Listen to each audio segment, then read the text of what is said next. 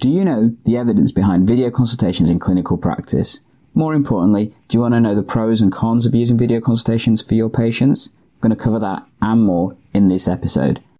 If this is the first time we're meeting, I'm Doctor Gandalf of E G P Learning, where I look at supporting you with technology-enhanced primary care and learning. And in this episode, I'm going to be speaking to Professor Helen Atherton from the University of Warwick, who's going to be telling us about her research in terms of video consultations and the evidence behind them, and more importantly, how that can be used to better serve patients.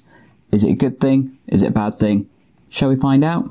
As always, if you've got any comments, make sure you leave them down below in the show notes, or you can always contact me on Twitter at D R Gandalf fifty-two or at E G P Learning, or as always, Facebook, Instagram, YouTube, LinkedIn, wherever.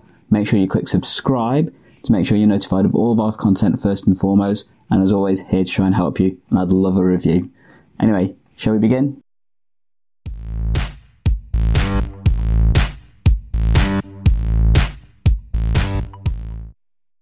Hi G P learners. So for this session, I'm joined by Professor Helen Atherton, who works at the Unit of Academic and Primary Care in Warwick Medical School, and she's here to talk to us about the evidence behind video consultations. Um, so as many of you G P learners know, I'm a little bit pro video consultations in the sense that I think they can have benefit for primary care, but I think it's really important that we look at the evidence behind them, purely and simply because, well, that's what we do as doctors. We look at evidence. So can they actually be useful?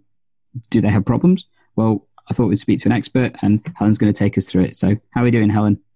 Good, thanks. Really great to be to be with you today. Um, Thank very you. Pleased to talk to you about the evidence behind video consultations. And as you said, I work at the University of Warwick. I'm at Warwick Medical School, and I've been researching um, alternatives to a face-to-face consultation since two thousand seven. Wow. Um, but of, of course, back then, things were quite different, mm-hmm. and we've seen a really huge increase in the last few years in the amount of kind of remote consulting that's happening in general practice. Um, so what I'll do, I'll start by tell, telling you why remote consultation, why is it such a big yeah. thing these days? Yeah. So there's a lot of pressure to modernise the health service. Um, of course, people complain about access to their gen, general practitioner, mm-hmm. um, and remote consultations, digital options are seen as a way to tackle that. Um, N H S England are very keen on them in terms of having a digital front door for primary care, that people will have the option to have an online consultation if they want it. The N H S Long Term Plan also documented this, um, and the new G P contract states that um, all patients should have access to online consultation by April twenty twenty, which is not very long away. And there's also some quite grand claims made about the effect that they have on workload, that they'll reduce workload, they'll save time, they'll improve efficiency, lots and lots of things. Um, but of course, what someone like me is interested in is what the evidence is behind yeah. those claims, and whether what general practitioners are being asked to do is actually going to reap the benefits that are that are claimed. Okay. Um, and that kind of leads me on to something that I want to talk about called digital exceptionalism. So okay. the idea that digital technology is always positive, and it is somehow exempt from the same high levels of evidence that we demand in other areas of the health service when we introduce mm-hmm. a new way of doing things. Um, and research, particularly academic research, is seen as being slow and cumbersome. It's not quick enough. It doesn't keep up with the technology. Um, and kind of leads to this idea that we should do things and then think about whether they work afterwards. It's certainly the case that it's really good to evaluate things as you do them, but it's also really good to, to see that what you're doing um, mm-hmm. works for the most patients in the best way. Yeah, definitely so, agree with that. Yeah. So who who uses remote consultation? Well, if we look at the practice level, um, telephone consultation is by far the most common method of doing a remote consultation. Um, about two-thirds of practices offer those, so it's still not all of them. When it comes to other methods, email consultation tends to be used by individual G Ps within a practice. It's rarely offered at a practice level. Um, online consultation platforms are very popular these days as a mm-hmm. way to triage patients, um, but still about eight hundred practices use those, and there's around seven thousand practices in England alone. And when it comes to video, which is what we're here to talk about, the numbers are even lower. So we are increasingly seeing pilots happening in mm-hmm. different practices, but we're still talking a very small proportion. So there's, there's kind of a mismatch between what we're hearing from policymakers and what's actually happening on the ground. And when it comes to patients, we know that the people who use online methods, they are different to people who do face-to-face and telephone consultations. So people doing telephone consultations tend to be quite similar to people using mm. face-to-face consultations. But when it comes to online, at the moment, they tend to be younger, uh, white, um, educated, working people, which I guess makes sense because often these things are billed as being convenient for working people and, and all those things. Okay. So just going to move on now to say a little bit about, about the kind of the broader evidence base around um, remote consultation. So I was part of a big study which looked at all different types of alternatives to a face-to-face consultation. Um, and some of that was about video too. Uh, what was interesting about that is that, as you might imagine, because practices differ, the way that people use these things differ. They, every practice might have a different rationale for why they do it, and that is often mm-hmm. dependent on their patient population. Of course, patients like to do it, but equally some of them don't. And what comes out of a lot of the research that's been done so far is that the face-to-face consultation is always the gold standard for patients. So they might happily use a different type of consultation, mm-hmm. but they don't want their face-to-face consultation being taken away. And these things are always an alternative and not a replacement. Um, and I should say that any research that I talk about today is freely available online for anyone who wants to have a look at it. And there are summaries included with it. So you don't have to wade through tons and tons of complicated, detailed research to see the findings. Cool. Um, so moving on to think about video in particular, because that's what that's what we're here for. Um, mm-hmm.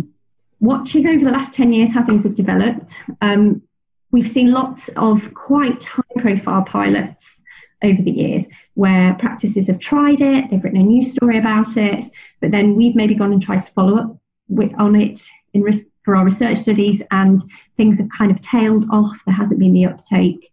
The G P Access Fund, um, which used to be called the Prime Minister's Challenge Fund, you might have heard of it, mm-hmm. um, involved giving practices fifty thousand pounds to try, or practices or groups, fifty thousand pounds to try um, different ways of accessing general practice. And quite a few of them in the first wave said that they would use video consultation. But we followed those people up and got in touch with them and also looked at the final report. And in actual fact, they found it very hard to implement and they often didn't do it. Okay. So we, we felt there was something there about how difficult it is to get video consultation into general practice. And there's a professor in Oxford, Trish Greenhalgh, who's done a lot of work on video consultation in secondary care settings, mm-hmm. and it's very much shown that the benefits are kind of, you know, you ha- when you think about the benefits, you also have to think about the implementation, which can be quite difficult. So just before I move on to talk about the research that you mentioned, um, mm-hmm. that I've been involved in in video consultation, I wanted to say something about what we can expect to get from video. So there's been quite a lot of research on telephone consultation, and we know that compared to a face-to-face consultation, they're shorter, they cover fewer problems, um, you get less data gathering, less advice. Mm-hmm. They're not suitable for for, for um, complicated presentations, and they're not necessarily time-saving. Mm-hmm. But something that is key is that the lack of visual cues and non-verbal cues can be seen as a loss. So mm-hmm. what video offers over a telephone consultation is you still get the remoteness of not having to go in for a consultation or for the G P not having to see someone face-to-face, but you're going to get the visual and the non-verbal cues, and it potentially fills a gap. And I think this is why one of the reasons why why it, it appeals to G Ps, um, because it gives them that extra depth. Mm-hmm. So taking all this into account, the fact that it's something that is, you know, very, very popular, the idea of it, policymakers love it, it's modern, um, there was a real gap in the evidence. So um, I got involved in the ViCo study. This was a study led by the University of Edinburgh, Professor Brian McIntyre, someone I've worked with for a long time. And it was a feasibility study. Could we put video consultation into general practice and compare it to other methods of consultation? So this study started in um, twenty sixteen And what we did, we used video as an alternative method of a follow-up consultation. So we didn't go in all guns blazing looking at every type of consultation um, because we felt that would be too complicated at this point. Mm-hmm. And we were fortunate enough to use a platform called Attend Anywhere, which is piloted by N H S Scotland. And this platform is used in secondary care settings there. Um, and we put it into six general practices, and we enrolled thirteen clinicians who then offered patients a face-to-face, a telephone or a video follow-up. And we ended up with roughly fifty patients in each of those groups. Before I talk any more about the results of the study, I do want to just talk for a couple of minutes about the technical and logistical issues we faced during setup. So I've already explained that some of the evidence around use of video in secondary care, well, all of it pretty much, has highlighted the issues we face around implementation. Well, we certainly found that in setting up this study. So we wanted to use the platform, Attend Anywhere, and it runs on Google Chrome. But the computers in the practices in N H S Scotland only yeah. run Internet Explorer. so yes. we had we had to buy tablets for the participating practices, okay, quite pricey. Then we had to buy tablet stands so that the G Ps could do the consultations.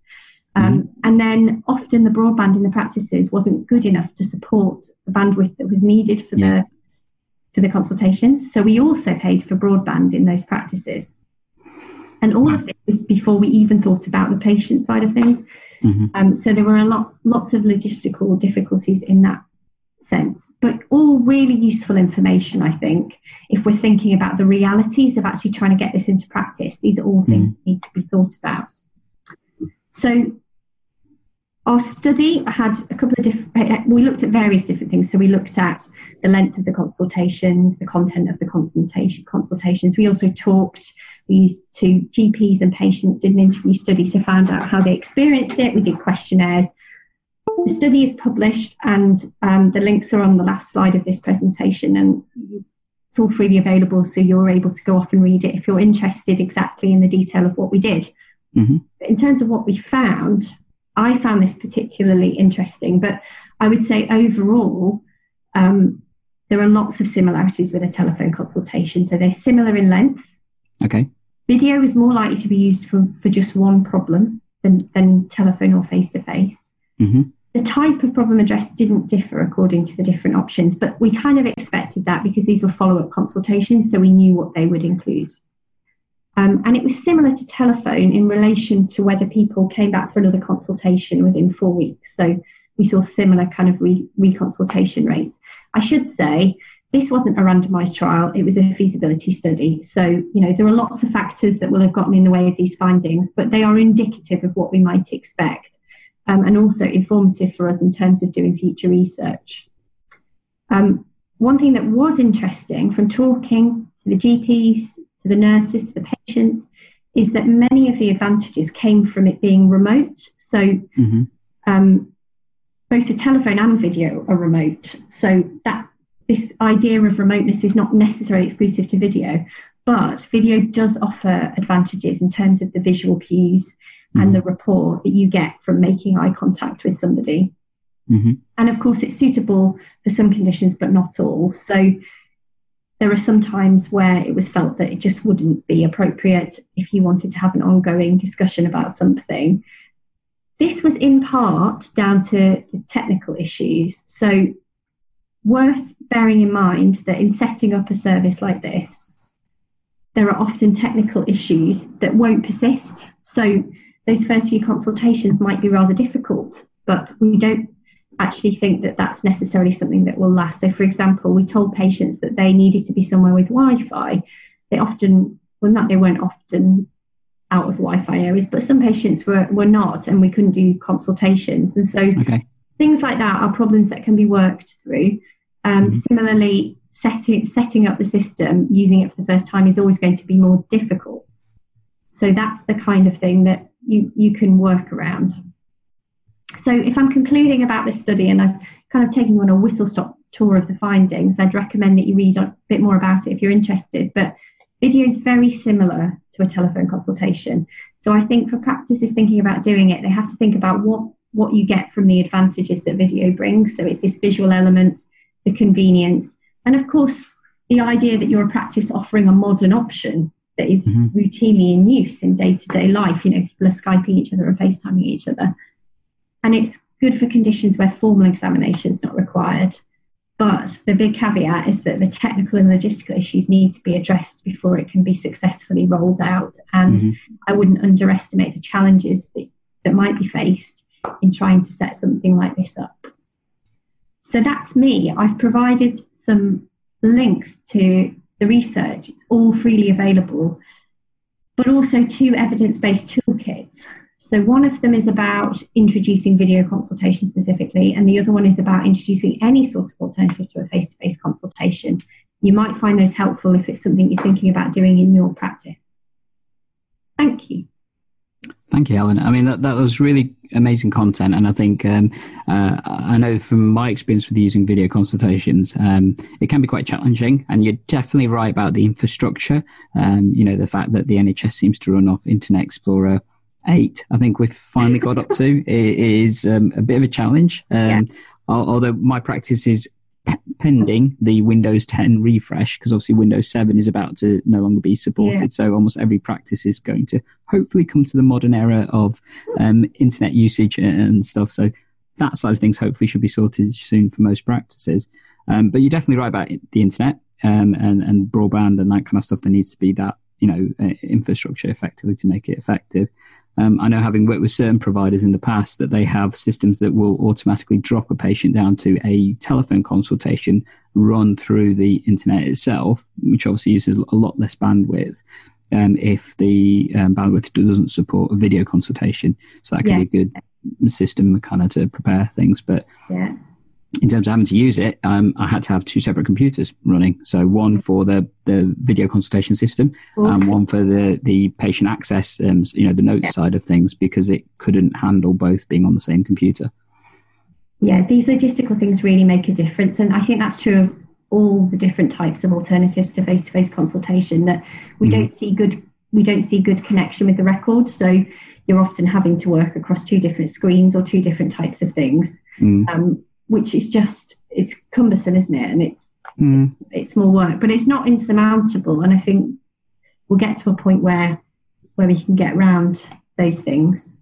Well, one of the things I didn't put into the slides, but another result of the video, the ViCo study, the video consultation study, was that when we looked at how many of the follow-up consultations reverted to a different type of consultation, mm-hmm. I think around ten, ten of the we did we did almost fifty video consultations, and ten of them reverted to uh, a telephone consultation because of a okay. technical issue. So mm-hmm. quite a high le- number, a high proportion mm-hmm. ended up being a telephone consultation, which is fine in terms of, you know, that's the safest thing to do. But again, worth bearing in mind that these teething problems can make a difference to the workload in the first instance. Okay. And I guess with the research that you did, did you get a flavour at all for, because um, you mentioned that um, the type of consultations people did, it didn't seem to make a huge difference between the video and the, and the face-to-face kind of um, models. Um, I guess one consultation that I would see a little bit challenging is potentially the mental health one. Mm-hmm. Now, obviously the study looked at follow-up, so this yeah. may be why it had that um, similarities. But I guess doing a first, you know, um, significant mental health consultation or depression or anxiety through a video interface, I, I know some would say that's doable, some would say that's not doable. I mean, have you got any, I guess, context to that potentially? Yeah, yeah. So, so in this study and in other studies that I've done, I mean, this is probably not a helpful answer, but honestly, it really depends on the patient. So okay. sometimes people really like to do a remote consultation because they don't have to go out if mm-hmm. they're in a position where they don't feel they want to go out. We had we had patients who were agoraphobic, mm. really liked not having to leave their home, or they don't have to they don't have to kind of be in that healthcare setting. But then mm. equally, other patients and G Ps actually who felt really uncomfortable with the idea of doing it over video. So I think mm. there's very much an argument for for having any using any alternative to a face-to-face consultation in the context of a doctor-patient relationship and making that judgment call. Mm-hmm. Um, so certainly uh, most of the research that I've done has shown that all of these things work better in the context of a doctor-patient relationship where you know the patient. Mm-hmm. So for an initial consultation where you don't know them, it's probably not the wisest plan. But if you know them and, and it seems like that's something that would work, mm-hmm. then you're on safer ground. Does that make sense? Yeah, it does. So it yeah. sounds like similar to telephone consultations, because there's a difference between a, um, a first-time telephone consultation with a patient compared to when it's a follow-up, which yeah. um, generally that's thought to be uh, more safer. You know what the patient a lot more effectively. You've got some context to base that consultation on, and it sounds like what you're saying that similar similarly uh, video consultations kind of works that same way. Yeah, and I, I guess I'd agree with that as well, because I think one of the interesting things is that um, when you consult via video routes as well, there is still an element of consultation skills that needs to be adapted specifically mm. for users. So um, uh, some of our E G P learners will remember the video I did about my top five tips for using video consultations, and one of them, for example, is looking at the camera, not yeah, looking at the screen. Yeah. Because yeah. actually that's more empathic, because um, I, I was, so if, if I was to show it now, if I was to look straight at the camera, yeah, uh, to you, it would look like I'm looking straight at you. Yeah. Um, whereas if I look at the screen, which is where I would see you, it kind yeah. of is a little bit off, because I'm now doing that. And yeah, yeah. yeah. So um, being aware of the fact that there are skills in terms of how you use a video format that do translate in terms of how that impacts the um, engagement and the rapport and, uh, and that kind of stuff. Um, Uh, and I think that's something that we've not really seen a lot of teaching or education or, yeah. or in development even for clinicians, because it's kind of like you said, there's a, a great new technology, use it. Yeah. yeah. yeah. Uh, and, you know, people are still, I think, trying to find their way through that kind of method. I would completely agree with that. I think I think there's definitely room for changes to to. Um, education in terms of how people consult, and it, it's only going to it's only going to increase the amount the amount of remote consultation that will be required is going to increase, and we need to think about talking to medical students about it, talking to mm-hmm. trainees, and really kind of preempting it mm-hmm. in that regard. And I, I completely agree with your tip, because I'm terrible for it. Like, I'm looking at the camera and then I'm looking at the screen, and, and I think it's just one of those things. It's not it's not natural, is it? You really no. do have to think about it. Yep. Yeah. It also requires really good peripheral vision. Yes. yeah.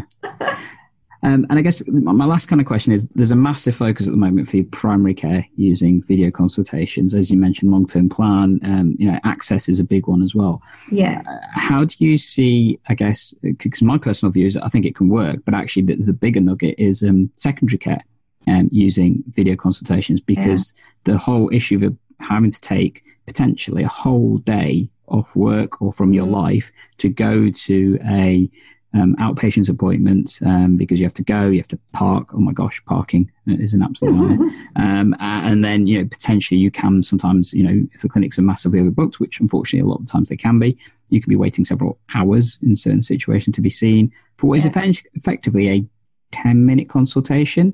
Yeah. And that's a clearly different regionality to when you go to your G P practice, which I know some patients will probably be, some people will be watching this saying, well, that's exactly what happens when I go to see my G P. Um, but the difference is your G P is just around the corner, typically, because of geography based on the hospital, which could be an hour away, could be, you know, two hours away, for example, particularly the super centres and that kind of stuff. Um, so do you know if there's any kind of evidence to show uh, the impact that video consultation can have with patients and secondary care? There's a lot, yeah. So um, so Professor Trish Greenhalgh in Oxford has done a lot of work on this, um, and there are other people looking at it. Um, and as far as I know, they've, they've shown that it is feasible, but really it's just all about implementing it. And mm. there are trusts, actually, who are moving towards this, certainly in the West Midlands, mm. who are hoping to try it, try it out. So I think they'll see more of it. And I, I agree, it's perhaps... I mean, maybe it's maybe it's a bit of a generalisation, but it's perhaps easier to, in that setting, to work out which consultations would be better delivered mm. remotely, because a lot of them will be follow-up consultations that only take a short amount of time. Um, mm. I would say one of the things I think is key is retaining some sort of patient choice, because, of course, yeah. for a lot of people, that contact, that personal face-to-face con- contact with the secondary care clinician is really important, and we wouldn't want to be in a situation where that was taken away completely, I think. Mm-hmm. But that's pro- that's really more my personal view based on what I know from the general practice setting, rather than any any kind of in-depth understanding of the evidence in that setting. Okay, cool. Well, thank you for your time, Helen. I, I know I found it really helpful and useful hearing all this information, and particularly, you know, it has given me a bit more perspective in terms of video consultations and how they may or may work effectively in primary care. Yeah. Um, I guess if any of our listeners or viewers wanted to ask any questions, is there a way they could contact you? Um, or Yeah, I'm happy to be contacted via email. That's absolutely fine. Um, mm. If there's a way for you to to um, to pass that on. Um, yeah, sure. So yeah. uh, for, for everyone, if, if that's okay, I'll stick in the show notes so people who want to find it can find it from there. Yeah, and, and you can Google me because it comes it comes up anyway on Google. Yeah. Um, but I'd say definitely check out the toolkit, and also we, you know, this is this is ongoing work, so there'll be more work coming along in this area. There's still so much more to do. I would say that it keeps me in a job, but but there is there's still an awful lot more we need to try and understand to, to kind of make this work really well for general practice. Cool. Well, I'd love to thank you for your time, Helen. It's been great speaking to you, and um, uh, all of our E G P learners, I hope you've enjoyed this session, and uh, we'll catch you in the next episode. So, see you all later. So, E G P learners, I hope you found that episode useful. As always, if you've got any comments or questions, make sure you feel free to contact me in any way that you feel best. Twitter, LinkedIn, Facebook, Instagram, YouTube, on the podcasting platforms. Leave a review if you want as well. I'd really appreciate it. As always, make sure you click subscribe to get all of our content first and foremost, and I'm always here to try and help save you and your patients time by tech enhancing your primary care and learning. Catch you in the next episode.